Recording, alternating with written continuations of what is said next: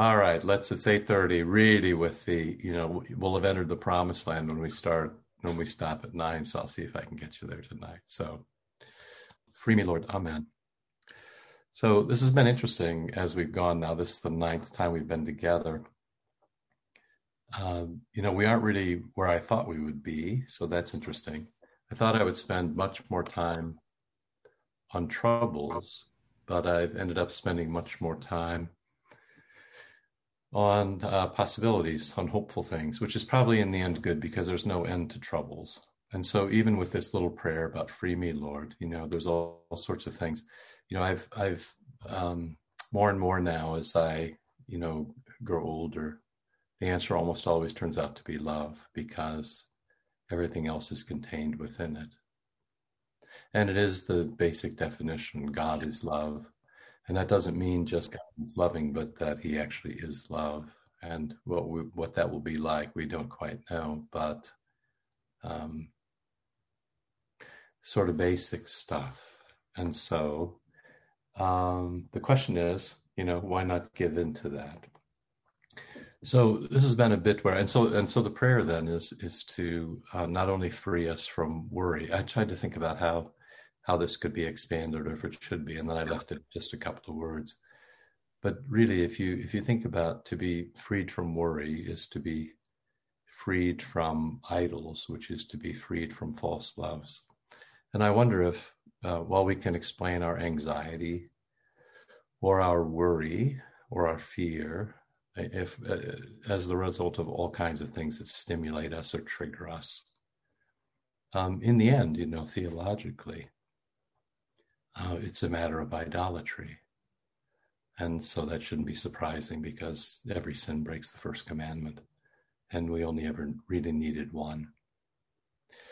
So, uh, knowing that and knowing how high the stakes are, uh, I wonder if I could just start you with the notion that divine love is the gentle touch of holiness.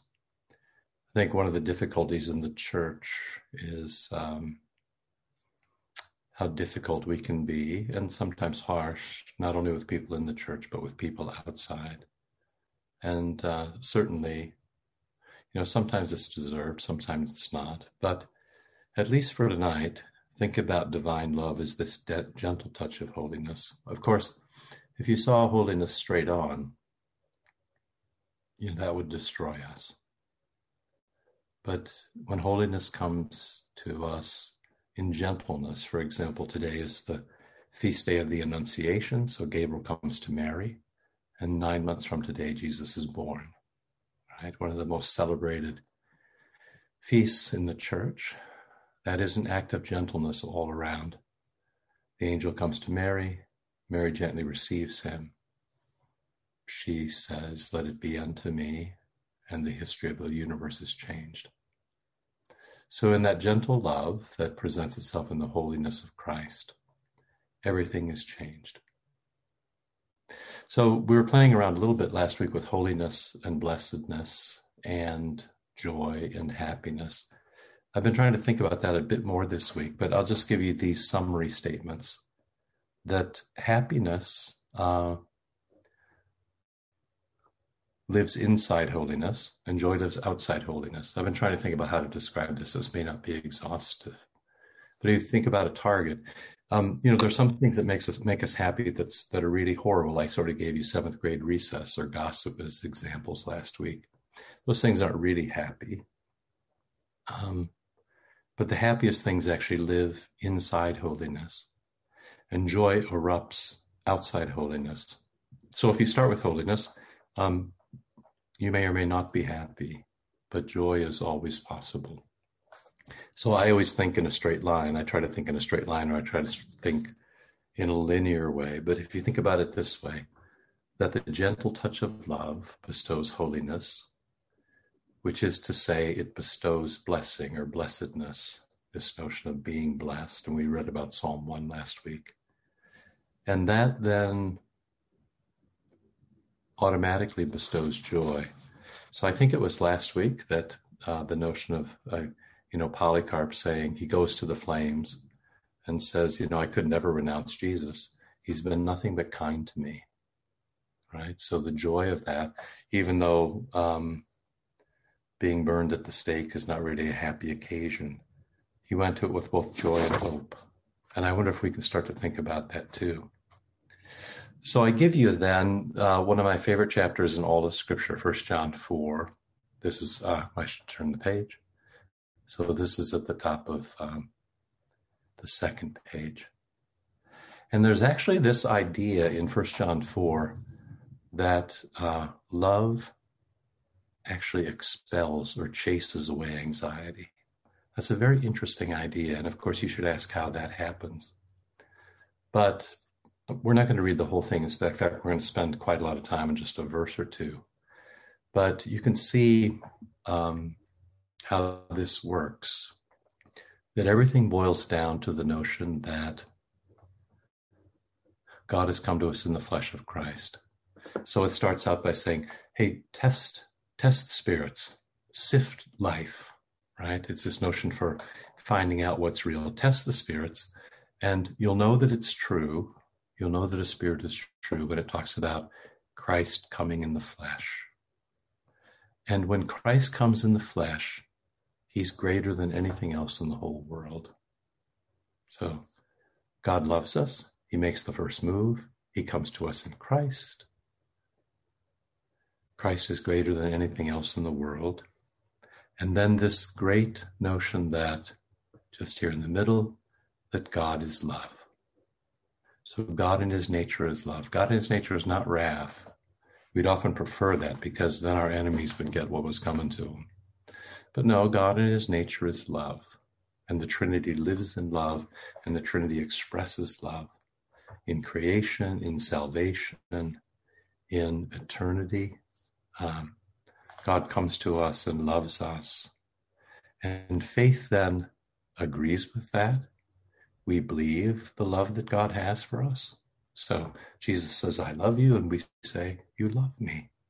Jesus says, I'm for you, not against you. And we reply, You're for me, not against me. And then um, Jesus says, Hey, come live with me. God is love, and whoever abides in him abides in God, and God abides in him. So um, Jesus says to us, You know, come live with me. And we say, That would be fabulous. And that gives us confidence, or that gives us hope for the future. So I've given you this notion of hope as welcoming the future. Now, all of that was just a preamble just to this single verse. There is no fear in love, but perfect love casts out fear. You know, I read this and I think, you know, how does this work, right? How does this work? How does how does love cast out fear? Or as I've put it, you know, here it's this simple, number three. Divine love destroys fear. Now, if that's true, our lives are then the constant search for divine love, the constant touch of divine love, the constant um, embrace of divine love. So let's take it in little pieces, right? Uh, just verse 18 there is no fear in love. Now you remember that's one of Jesus' favorite phrases. So he uses that when he goes and Jairus' daughter has died, and Jesus comes and says, No fear, uh, no phobos, or he uh, walks on the water, and Jesus says to the disciples as he approaches the boat, No fear. Or on Transfiguration, we went through this with the icon, No fear. Uh, he says this to Mary Magdalene in the garden, No fear. And the angels at the empty tomb, No fear. And by fear, uh, this word, we're used to this. We get phobos, but we get phobia from that. Um, no fear and it has these you know it's like english one word can mean many things but kind of these expanding and increasing so fear can mean panic and terror uh, and especially the kind that makes us feel inadequate or unprotected. Now you see how this gets to anxiety and worry and fear all bundled up together? So when jesus says no phobos he's talking about all these things. He's talking about worry he's talking about anxiety he's talking about fear. And it makes us uh, feel unprotected and intimidated, and it prompts us to dread what's coming next. So we're afraid of what's coming next, and we want to run away or pull back. From people, we pull back. From enemies, we run away. So, uh, this very interesting thing that Jesus says there's no fear in love. And of course, love is this, you know, brilliant word agape, which means um, now there's there's some subtleties here. It means what you prefer or what you have an affection for. So you should think to yourself that what God prefers is you, which really makes anxiety and worry and fear quite irrational and even silly. That doesn't mean we don't have it. It just means in our best moments, we recognize that if God is for us, who can be against us? If what God loves is you, that's his disposition. When he wakes up in the morning, the first thing that God thinks is, I love you, right? You're the one I love. That's God's disposition toward us. Um, it's really quite nice. But, and sorry for the uh, little miss here on the formatting. The Greek is actually a little bit more graphic.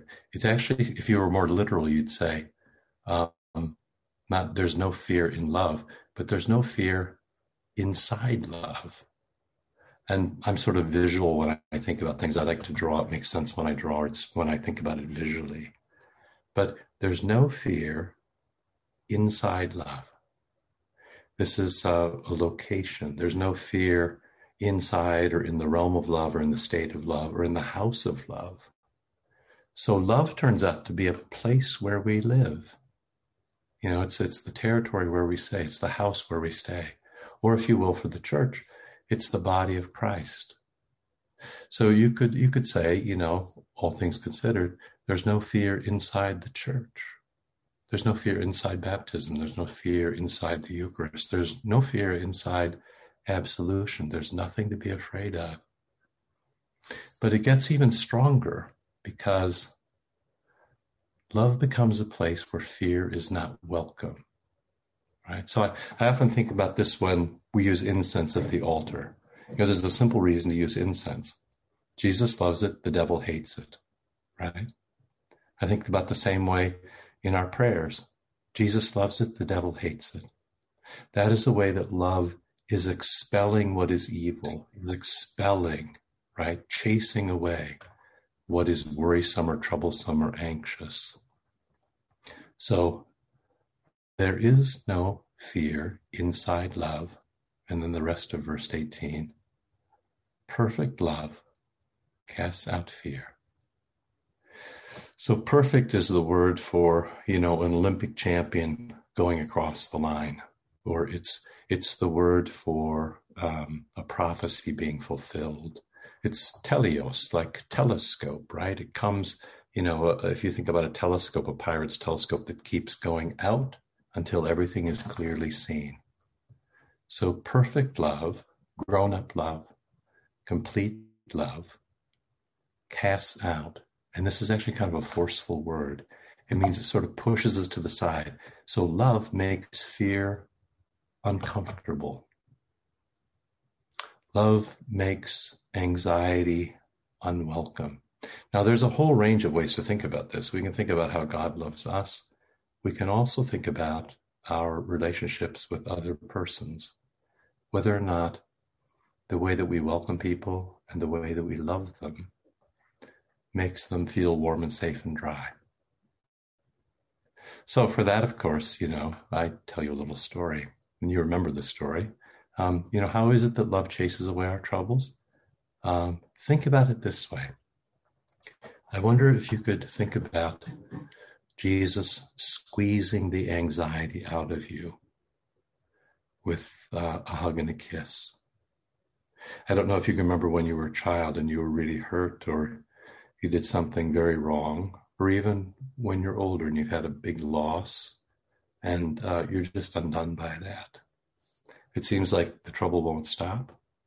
And over the last year, I know many of you have had uh, deep wounds. And how is it that something as gentle as divine can help you? Well, Jesus tells, you know, all sorts of stories about that. And, you know, if you, if you only had this story, I mean, there are two or three stories. If you, if you have two or three of the stories, all the other stories are bundled up. And then one is the woman caught in adultery, which is a genius story. Um, who condemns you? No one, Lord. Neither do I condemn you. Go and sin no more. But then there's a story about a boy who won't surrender to his father's love. And you remember it's the story of the prodigal son. So a boy says to his father, drop dead. And the father loves him so much that he does. And he gives him everything that the boy should have and then more. And of course, um, because the boy has made himself an idol, he ruins it all. And he goes away and everything is broken. And he decides to go home, but not as a son, as a servant and he'll make a deal with his father. You know, I'll work as a servant. At least I'll have a place to live. Um, I'll, I'll have something to eat. And then this beautiful, you know, Luke 15, 20, this beautiful verse. And the prodigal son rose and came to his father. But while he was still a long way off, his father saw him and felt compassion and ran and embraced him and kissed him. So we've been through this together before, but you remember this. Um, this man is clearly someone in the village. He's an important man. And when his son left him, his son humiliated him. And the whole village would have said, Good riddance. And now, when the boy comes back, he's not safe. In fact, they think he was better off dead. But his father, who seems to be looking for him every day, raises his eyes and sees him. And then this great biblical word, he felt compassion. Everything inside him warmed up. His heart softened. And he ran. And of course, in the scriptures in the middle in the Middle East, in the ancient Middle East, old men don't run. Uh, running is for children or servants. So he ran to him. He humbles himself again. He ran to him and he hugged him and he kissed him. That's the story of next week. That's the story of Holy Week. Jesus sees us. His heart melts. He runs to us. He embraces us. He kisses us. And when he does that, you know, he wraps us up and protects us. And he restores us and he elevates us. That story when he says, Bring him a robe and bring him a ring and bring him shoes, and he's my son.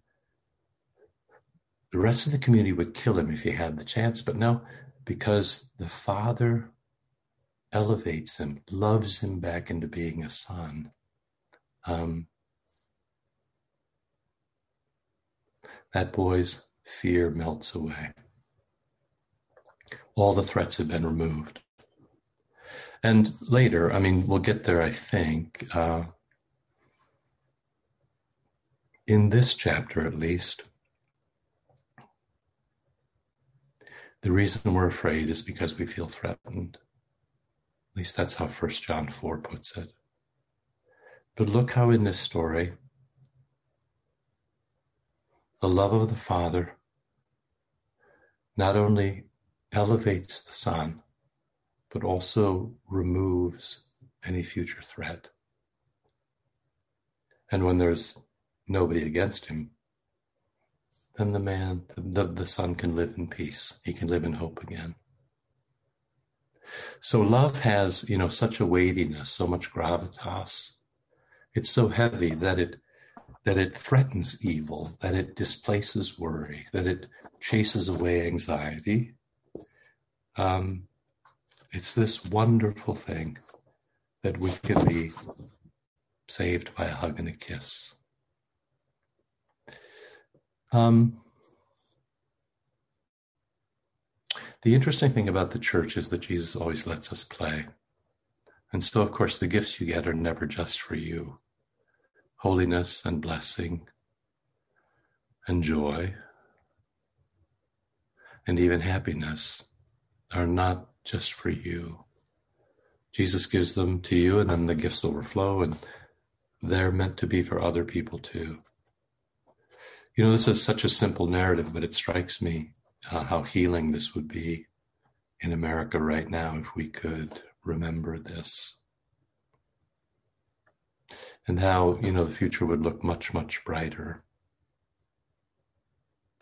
So um, Jesus lets us love our neighbor, and our love becomes their antidote. So Jesus loves us into joy. He elevates, he protects us. We love the next person, we elevate and protect them, and they elevate and protect the next person. And suddenly you have this wonderful, fearless community. And that's reflected um, in the New Testament and we pass over this so often, but it's reflected in the Eucharistic kiss. At Romans, First Second Corinthians, First Thessalonians, First Peter, they all end with, and it's very interesting, greet one another with the holy kiss. And of course, you know, we sort of say, peace be with you and also with you. Sometimes we shake hands, but of course, what we're really meant to do is to kiss each other. Um, and it would be better if probably if that actually happened. It's much more intimate and uh, demands much more of us. And um, the closer you get to people, the harder it is to hate them, right? The more you know. But we have this possibility of squeezing the anxiety about other people. Of course, you know, this is what Jesus does to us. We're unlovable, but he loves us. And when he loves us, someone loves us, and I become lovable. And it's the same thing for you. Now, yeah, this was here. So um, if you're still in fear, why is that? Because fear has to do with punishment. This is the quote, you know, not me. This is the this is the rest of verse 18. Perfect love casts out fear. Right? Fear has to do with punishment. And it's interesting um, how this, all the things again contained in this word. It can mean to be deprived of something. It can mean to be beaten up. It can mean to be tortured. But it's interesting. It especially means to lose your future. To dread the future is very interesting because we started with hope means welcoming the future, and fear or punishment means now to dread the future. And what happens next week in Holy Week is that the Lord opens the future for you. On Good Friday, everything is forgiven. And on, on, on Easter, you learn what that means as Jesus leads you home. And this glorious story of Emmaus, where he warms their hearts so that they can understand uh, the law and the prophets and they celebrate the Eucharist and they can't wait to relieve the anxiety of the disciples who are back in Jerusalem. So, um, you know, this basic thing I've tried to give you that fear is self appealing, and then hope and joy are Christ appealing. When we are anxious, when we worry, when we fear, it's because deep down we know that we can't protect ourselves. We know that we can't heal ourselves. We know that we can't guarantee our future. There are people who do a tremendous job at this, right? There are some people who don't suffer much in this life. And, you know, the Psalms are full of this. Why, you know, why did the wicked prosper? Or there are people who insulate themselves or seem to be able to get out of every jam through, you know, money or influence or some other way, you know? But the bottom line is that people still die. Now, in our you know, current time, we've embraced the notion that um, that's the end of it. Then, if we, uh, you know, if we die, the lights go out, and that's it. That's a very poor understanding of time. Um, what really happens is we come before the face of God, and uh, we get what we'd always hoped for. It's a full healing and a full protection and a full peace and a full happiness and blessedness. And this is why um, you needn't fear your death. It is true that people fear dying, I think, but often Christians, and even Christians, you know, suffer um, some fear of dying, but of your death, yeah, it'll be tremendous. And people who love you should be with you, you know, to uh, ease you on your way. So finally, then, um, hope welcomes the future with joy. And that's uh, a direct result of love. Now, we've seen the progression. You know, love brings uh, blessing, and, you know, that blessing, you know, brings joy and sometimes happiness and hope. But this would mean that the cure for us is the constant touch of divine love. And by the way, all through this outline, you know, I've played with the capital letters. Wherever there's a capital letter out of place, that's a divine act. So love big L is God's love for us, and hope big H is the hope that God bestows. Right? So what happens is the more that we're touched by divine love, and then you see suddenly the more we, re- we remember our baptism, the more we come to church, the more we're at the Holy Eucharist, the more we say our prayers and know that they're heard, the more this gentle love of God embraces us and kisses us and holds us dear. In my morning devotions, it was the Psalm um, 85, I think, where one translation says, it's the most beautiful line justice and peace kiss. It's this glorious, I mean, it's this glorious idea of what life is meant to be, where justice and peace kiss. Everyone is satisfied. And this, of course, is why the church then is so important. If you work with the notion as uh, love is a place, it's extraordinarily important to have a robust, caring, tolerant, embracing, kissing, loving, forgiving congregation. And when the church doesn't grow or when a congregation doesn't grow, it's no mystery why not. It's because there's it's loveless or the love is diminished. And people can get hate on the street. They don't need to come to a new place for that. So it's incumbent on us to bestow this blessing, bestow this joy on other people insofar as we are able. So our future is unending, unconditional love. That should have been a big L. So then, two things to finish. You remember that we had Brother Emil of Taizé here probably a decade ago. And uh, he quoted um, Brother Robert from Taizé. Divine joy is so large as to contain all our sorrow and still be joy. You can just um, play with that, but divine joy is so large as to contain all our sorrow and still be joy. And so, this notion that we can have joy even in the midst of sorrow, we can have joy. Joy can be the predominant affect even when we suffer.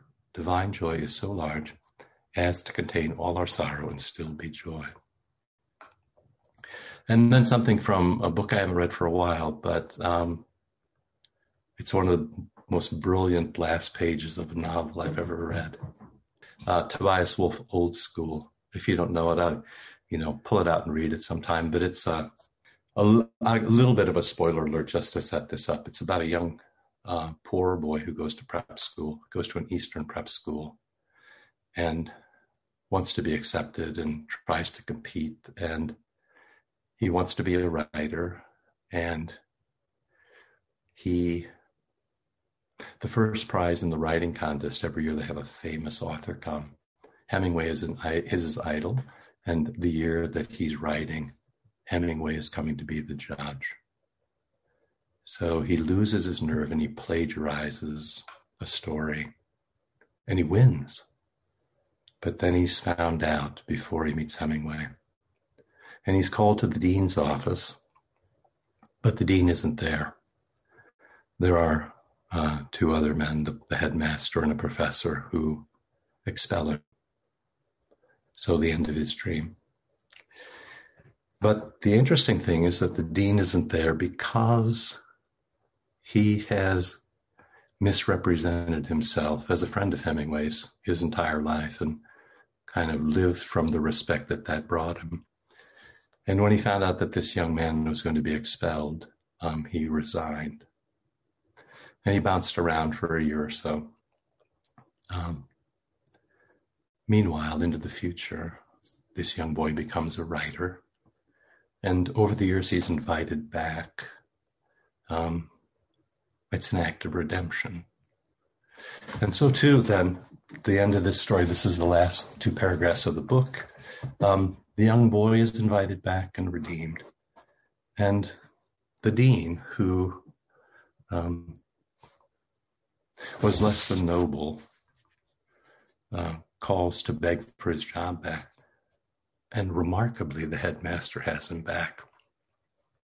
So this these last two paragraphs, Arch, who is the who is the dean, you know, first name now. Uh, you find out his first name as you get as you get later in the book. He's always been the dean before. So he's been invited back. Arch heard them well before he got to the house. They were in the headmaster's garden, of course. They always gathered for drinks there before getting down to business. It sounded as if they'd been drinking, their voices loud, hilarious. A blue haze of smoke hung over the garden. As he came in under the rose colored trellis, someone yelled, Arch, ecce homo, and every head turned. Arch stopped and looked down the garden to where the headmaster stood by the drinks table with another master. The headmaster said, late for his own funeral, and everyone laughed. Then he put his glass down and came toward Arch both hands outstretched. Though the headmaster was younger, was a younger man, the younger man, and much shorter. And though Arch was lame and had white hairs coming out of his ears and white stubble all over his face, he felt no more than a boy again. But a very well versed boy who couldn't help thinking of the scene described by these words. Surely the most beautiful words ever written or said. His father, when he saw him coming, ran to meet him. Free me, Lord. Amen. All right, there you go. 903. I thought this might be the night we'd make it, but not quite. So um, thanks for turning out. Uh, hang around to chat if you want. Uh, next week, of course, we're off for Monday, Thursday. Then I'll, I'll work on the schedule. Um, but just just pay attention to life together. I'll try to sort this out by uh, next week. We've got a few more times at least we can we can meet, and then you know it's getting closer to summer than we all realize. All right, love you all. Um, kind of think this through. If you have questions or other things you want to chat about, you know how to find me. But otherwise, um, thanks for turning out.